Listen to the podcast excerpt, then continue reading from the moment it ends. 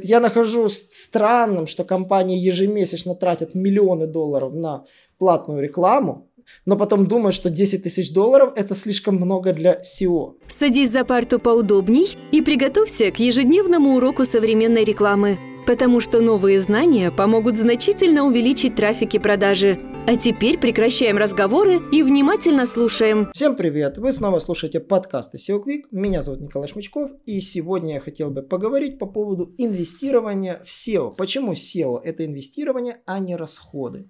В маркетинге мы часто э, измеряем KPI, KPI любого бизнеса.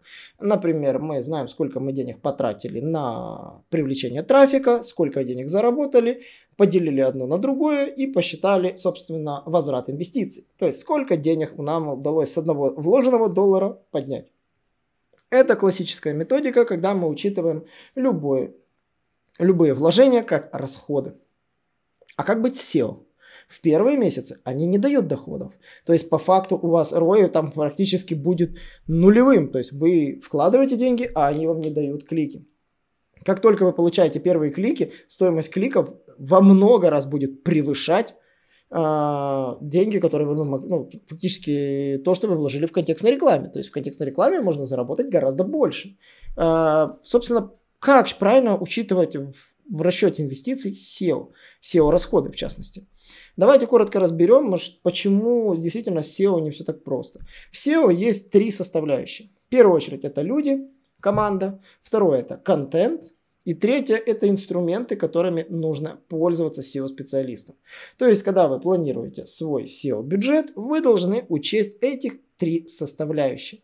То есть, в первом случае давайте разберем первый момент, почему SEO ошибочно считают бесплатным трафиком. Нет понятия бесплатного трафика. Разница лишь только в том, что за этот трафик вам не нужно платить некую таксу за один переход.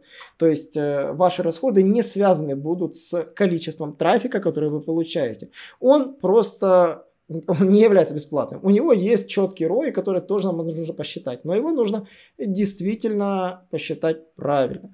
Второй момент. Э, многие ошибочно считают, что SEO происходит само по себе. Я не буду вкладывать никаких денег, просто сделаю сайт, сделаю какие-то маломальские движения там в вебмастере, там пропишу title description, и трафик сам попрет. Я очень часто общаюсь с клиентами, и многие действительно думают, что SEO работает именно так. Нет, не так.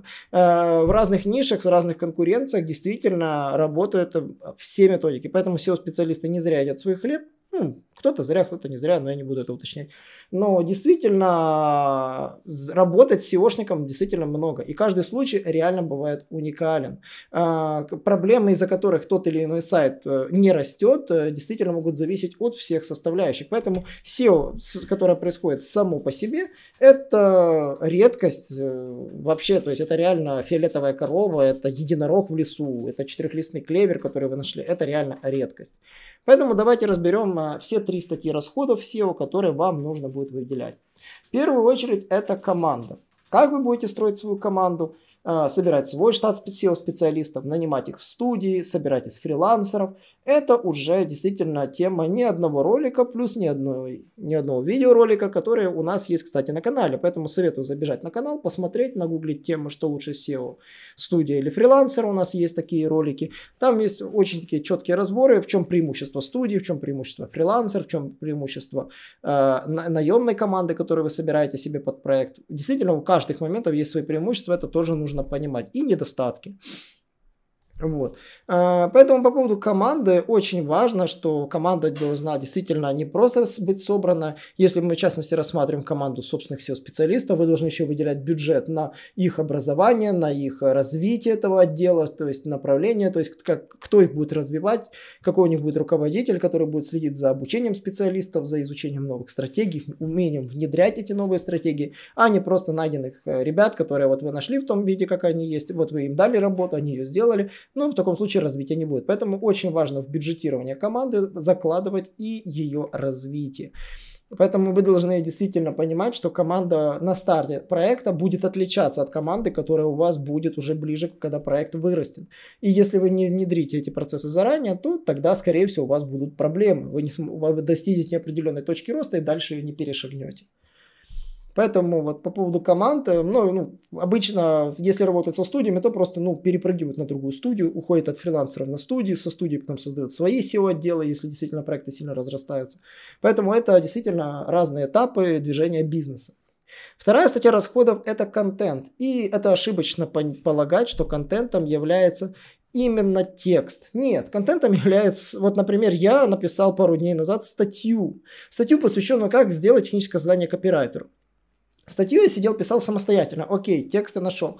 Но для, этого, для этой статьи я снял не один ролик. У меня очень много снято роликов, которые размещены в этой статье. В этой статье упомянутся подкасты, которые точно так же размещены в этой статье. В этой статье огромное количество графики, которые должен был обработать мой дизайнер. И также статья отлично сверстана по главам, разбита по пунктам, которые делал мой программист. И это всего лишь одна статья.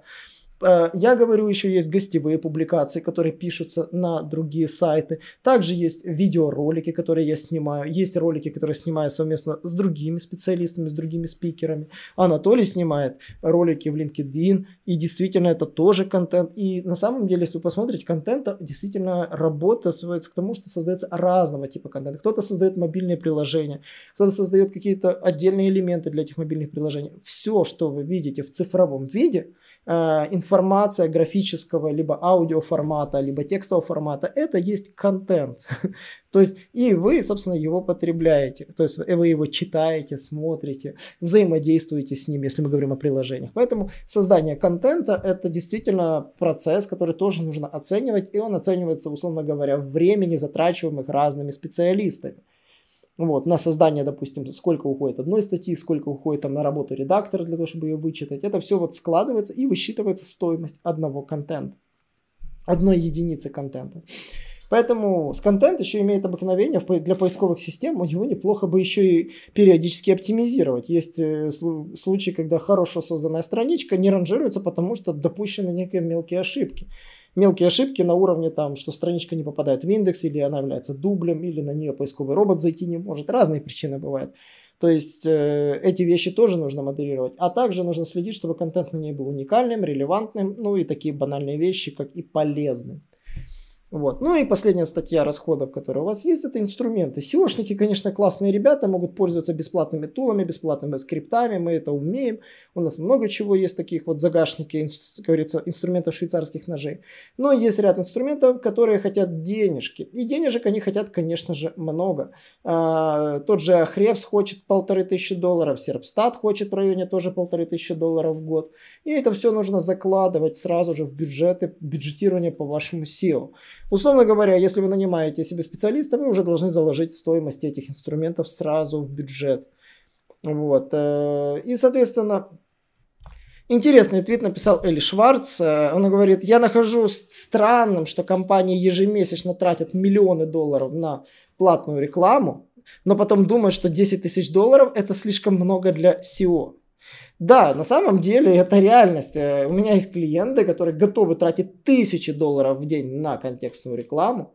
Это получается 30 тысяч долларов э, в месяц. Но не готовы выделить там 2000 долларов на SEO. И действительно, вот это вот странно, потому что SEO в долгу дает гораздо больше результаты. Я знаю примеры вот просто сайтов, которые выделяли и на контекст бюджет, и на SEO бюджет на работы. То есть есть еще и в контекстной рекламе как бы еще бюджет специалиста, который тоже нужно выделять, не забывать как бы. Иначе ваша реклама просто будет работать и за ней никто не будет смотреть. Вот. А, окей, если вот выделять бюджет на SEO э, мизерным, то потом вы удивляетесь, почему у вас нет трафика, почему конкуренты вас обскакали. Поэтому я считаю, что выделять деньги нужно и на SEO тоже в таких случаях, когда вы тратите такие огромные суммы. Поэтому инвестирование в SEO команды, которая у вас работает, э, это то, что вам нужно делать обязательно. И смотрите почему. Google действительно вносит гигантское количество изменений. Буквально недавно многие сайты затронул обновленный апдейт, связанный с оптимизацией по EAT. Да, потому самому Yamani Live он до сих пор стреляет, догоняет и выбивает сайты, у которых с этим проблемы из индекса. Многие, э, многие там волновались за PageSpeed, оказалось, что не так страшен черт, как его малюют. PageSpeed не сработал ну, в том виде, как его обещали, что все сайты в желтой, в красной зоне вылетят с индекса. Ничего не произошло. Все, кто в мобилке грузится, э, грузятся и дальше. Вот. А, поэтому очень важно уделять внимание для того, чтобы SEO-специалисты у вас не сидели на месте, а что-нибудь читали, изучали, смотрели ролики, а, проводили какие-то эксперименты, обучались смежным специальностям. Да, я сам изучаю такие банальные смежные специальности, как классический маркетинг, да, и параллельно учусь э, работать полноценно с тег-менеджерами, настраивать э, аналитику в том виде, как она есть, там чуть ли не прописывая скрипты для отдельных событий. Поэтому, да, смежные специальности для SEO это, ну, норма, потому что не всегда же вы будете дергать специалистов для того, чтобы писать 15-страничное ТЗ для реализации функции в две строки, если вы это умеете делать самостоятельно. Поэтому простые вещи в SEO нужно уметь делать ручками, не прося об этом ну, других специалистов и не нагружая их. И, конечно же, SEO, оно одно из самых прибыльных. По одной простой причине.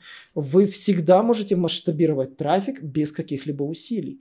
То есть, если же у вас, вы выбрали правильную стратегию, вы начали все делать правильно, создавать контент правильно, масштабирование трафика, в отличие от контекстной рекламы, происходит реально в геометрической прогрессии. Вы прикладываете уже меньше усилий, а трафик растет в геометрической прогрессии, в то время как в контексте трафик строго растет в арифметической. То есть, сколько вложил, столько получил. Поэтому на это стоит действительно уделять внимание. Вот. Как формировать э, работы по SEO в этом плане, я вам рассказывал уже в ряде своих роликов, которые посвящены SEO продвижению для начинающих. Вы можете найти у меня их на YouTube канале, я это детально рассказывал. Ну вот теперь мы подходим к главному вопросу, а как же это все считать? Вот для, действительно для маркетолога как считать? И рекомендуется считать годовой бюджет. Рекомендуется считать потенциальный трафик. Рекомендуется учитывать потенциальный коммерческий трафик. Не, не считайте трафик, который вы будете получать с блога, с информационных разделов. Игнорируйте этот трафик. Считайте строго коммерческий трафик. Э, выйдите на определенные цифры коммерческого трафика и брендового трафика. Учтите, SEO влияет на оба трафика, и коммерческий, и брендовый, если все делать правильно. Вот. В разных нишах идет разное распределение, как говорится, где лучше работают бренды, где лучше работают а, э, запросы, связанные с, непосредственно с коммерческими, не брендовыми запросами. Вот. Посчитайте, какие у вас есть ожидания рассчитайте расходы и высчитайте ROI, в который вам будет давать доходы при определенных числах. Высчитайте, через сколько лет SEO начнет окупаться. Поэтому хорошим пунктом является это бюджетирование. Распишите план работы на год, на два года, на полгода. Но оптимально писать на полгода, учитывая периодичность апдейтов и э, требованием очень оперативно менять стратегии. Оптимальным реально по моей практике является составление плана на полгода вперед. Вы можете потом а, периодически планы адаптировать еще на полгода. Каждый раз, когда подходит уже конец, сделать адаптацию плана и вносить его на полгода. Ну вот полугодичные планы, это считается нормальным. Э, вам будет проще проводить работы по контент-планированию, будет проще проводить работы по распределению работы по линкбилдерам, которую нужно будет тоже учитывать. Ну и вот если упереться, то вы, конечно же, подойдете к тому, что у вас будут готовы планы, в которых будут четко прописаны суммы, какие у вас бюджеты на зарплаты, какие у вас бюджеты на расходы на инструменты и какие у вас бюджеты на создание там контента, либо там размещение ссылок, там ссылочный бюджет. И вы с легкостью сможете потом посчитать, какие у вас бюджеты идут в год на какие направления, и из этих направлений посчитать, как вы быстро сможете вытянуть какие объемы трафика. Благо, это не так-то сложно сделать.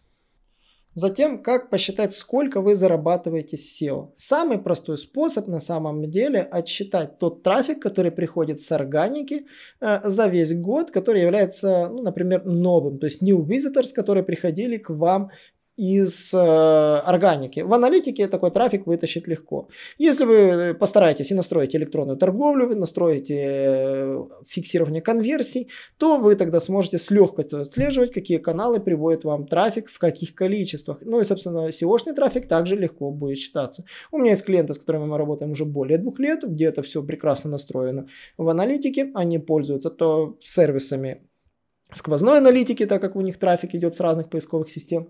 Ну и, соответственно, что мы замечаем, что легко считать органику именно по лидам. В B2B бизнесе это очень важно, потому что каждый лид может приносить разную стоимость. И некоторые лиды могут вам дать миллион, а какие-то лиды там приведут всего лишь там тысячу долларов. И поэтому в B2B очень важно ловить, откуда вам первый встречный пришел вам клик. И выстраивать правильно воронки, ориентируясь уже на те цифры. Поэтому посчитать все можно. А ожидания легко выстроить, строя логику из семантики. Ну и, конечно же, хорошо строить ожидания, если у вас есть некие настроенные уже какие-то показатели конверсии в вашем бизнесе, и вы понимаете, насколько тысяч посетителей приходится продажа. Ну и, соответственно, допустим, на тысячу посетителей, сколько вы вытягиваете продаж, в какой момент времени. Если у вас есть такие цифры, вам гораздо проще прогнозировать доходы с SEO. Соответственно, ваша задача увеличить этот же трафик коммерческий э, непосредственно на ваш ресурс. Почему я много раз повторяю про коммерческий трафик? Многие ошибочно начинают считать именно органический трафик, органический трафик со статей блога, и там трафик на самом деле ловится только в B2B бизнесе, в B2C практически продать с блога ничего не получается. То есть сервисы услуг, они на самом деле, э, блог дает всего лишь способ поднятия страничек коммерческих сайтов, а услуги сами, сами по себе уже продают дальше. А блог э, для сайта услуг не работает в том виде, как мы привыкли. То есть лидогенерация с него очень слабая. Человек, если что-то сломалось, он сразу ищет коммерческий запрос. И там очень важно ловить оттуда. Э, по поводу B2C классического магазины, вот мы имеем в виду, очень важно уделять внимание контенту именно карточек товаров, категорийных страниц, то есть вот там нужно уделять внимание. Не пишите обзоры на вашу технику на отдельной странице. Соответственно, уделяйте внимание, чтобы весь контент, который интересует покупателя, находился на той странице, на которой он может купить. Не заставляйте его бегать по ресурсу и искать ненужную ему информацию на разных, ну, нужную информацию на ненужных страницах. Поэтому вот здесь вот э, вы должны это понимать, что нужен именно коммерческий трафик. Подсчитав, сложив одно к другому, вы, конечно же, сможете понять, через сколько денег ваше SEO окупится. Какие расходы на SEO ваших конкурентов вы всегда можете прикинуть, посмотрев на их объемы работ, которые они выполняют. Посчитать это несложно, этим мы занимаемся, поэтому если вас это интересует, вы можете всегда со мной связаться, и я вам с удовольствием посчитаю, сколько денег на SEO тратят ваши конкуренты. Всем спасибо и пока-пока. Наш урок закончился, а у тебя есть домашнее задание – применить новые рекомендации для получения трафика и продаж. Также оцени наш урок и оставь свой реальный отзыв в Apple или Google подкастах для получения специального подарка в чате сайта SEO Quick.